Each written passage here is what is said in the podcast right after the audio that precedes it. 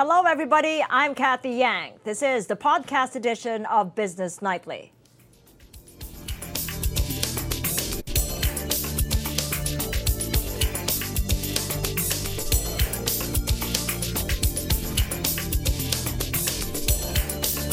Oil grappling with the impact of the tensions in the Middle East after surrendering hefty gains. As Ron Cruz tells us, crude supply could be among those badly hit if the tension worsens.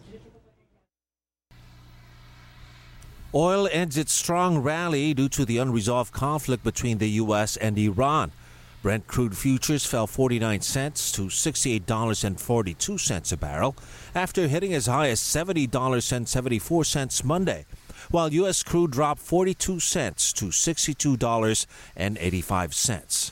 There have been speculations Tehran would be unlikely to strike against Washington in a way that would disrupt supplies. Signs of easing tensions between the two countries come amid a warning from the leader of Iran's Revolutionary Guard they will set ablaze places supported by the U.S. to avenge the death of its top general, Qasem Soleimani. The U.S. has blamed Soleimani for the killing of American troops in Iraq and accused him of plotting new attacks just before his death in a U.S. drone strike in Baghdad Friday. And as tensions in the Middle East flare up, Paul Hickin of S&P Platts believes oil prices won't exceed $70 a barrel. Realistically, from our perspective, I think $70 is, is a, is a sustained, is, is a cap in the market. Not going to see much beyond that. Um, unless the conflict escalates. And then you're seeing the range between 60 and 70, if uh, assuming assuming some of these big unknowns don't materialize in a, in a way that could bring really alter the market. But Hickin sees U.S. Iran tensions causing more volatility in the global oil market. He also expects a crisis to complicate oil output cuts imposed by the Organization of the Petroleum Exporting Countries, or OPEC.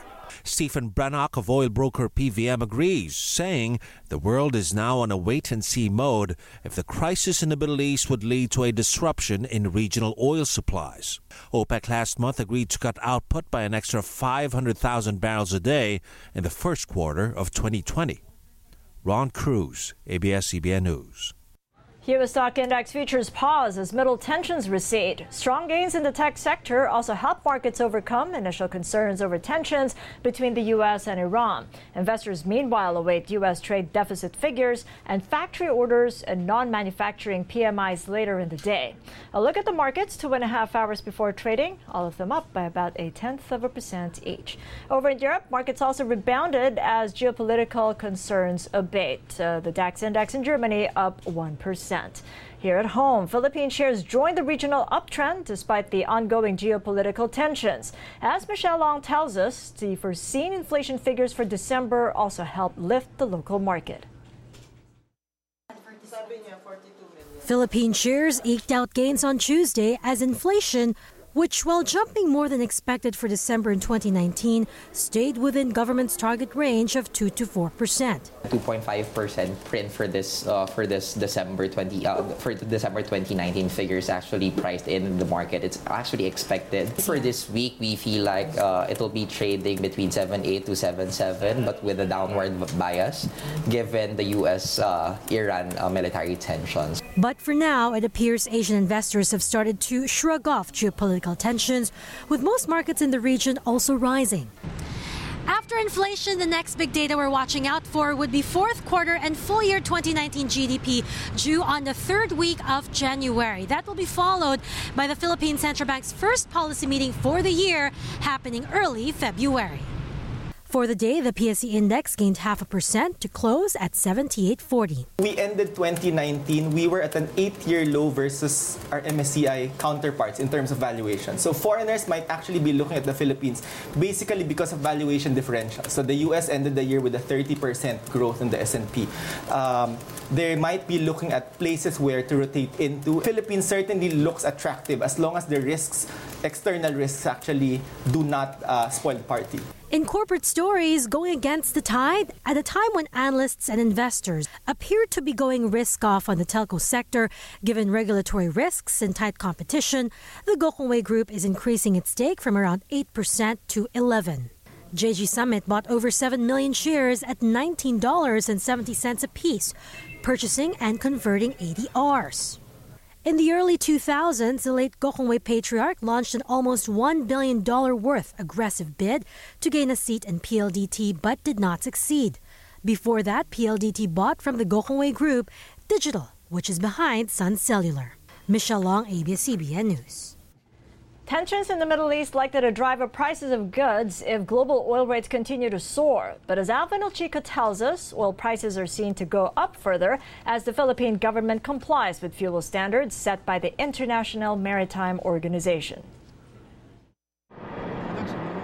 Fuel prices have posted steep increases on the first trading day after Iran threatened to retaliate against the United States for the bombing that killed an Iranian military commander in Baghdad.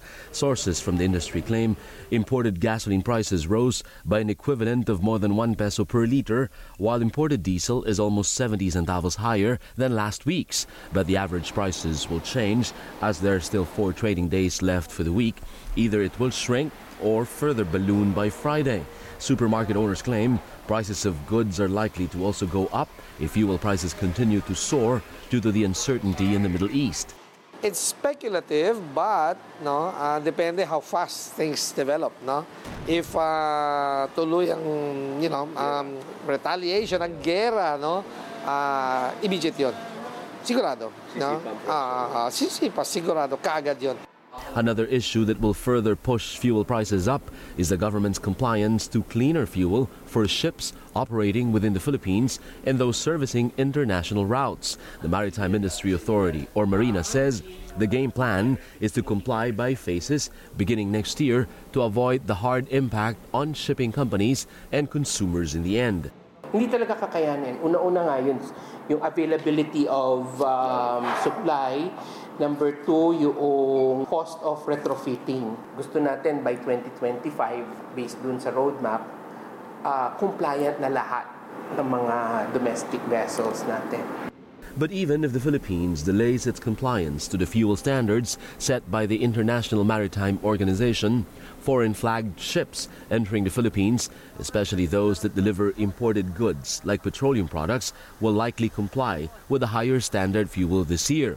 If this happens, Marina admits international shipping firms will just hike their freight costs while local oil companies importing fuel will have no choice but to pass it on petroleum products sold to motorists at the pumps. Alvin Elchico, ABS-CBN News.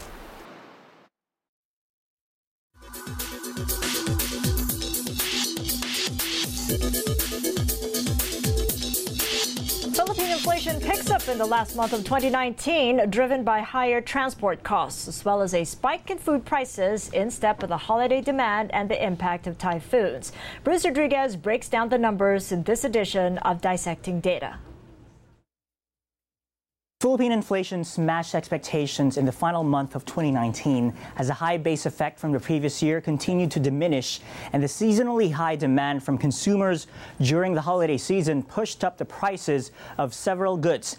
The headline figure spiked to 2.5% in December 2019 over here from just 1.3% in November 2019. While this is its highest level in six months, the rate is still within the Philippine Central Bank's 2 to 4% target range. With the December figure, full year inflation settled at 2.5%, a steep drop from 5.2% in 2018 when rice prices spiked amid problems with local supply. It's also worth noting the 2019 figure is the lowest since 2016's 1.3%. And out of the 11 commodity groups, only the health index saw a decline in inflation. And among the notable drivers to the uptick in the headline amount were the heavily weighted food and non alcoholic beverages index, as well as transport costs, which swung from negative 2.4% to positive 2.2% over there. Now, deep diving into the food index further, prices of vegetables and fish, the one in green over here, And the gray one is they saw the biggest jump, while meat in orange over here was relatively stable. But thanks to the negative inflation in rice prices, here you go. Uh, the overall jump in food prices was actually quite limited. But as for the bigger picture, the Philippines wasn't alone in seeing a spike in inflation for December. Thailand in blue over here and Vietnam in green saw price spikes as well in consumer prices during the same month.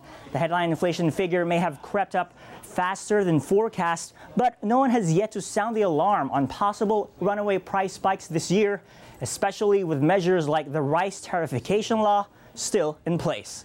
For dissecting data, I am Bruce Rodriguez.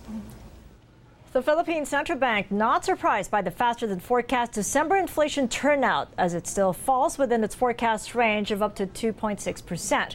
For this year, the central bank expects inflation to approach 3%, the midpoint of the government's target, with risks tilting to the upside.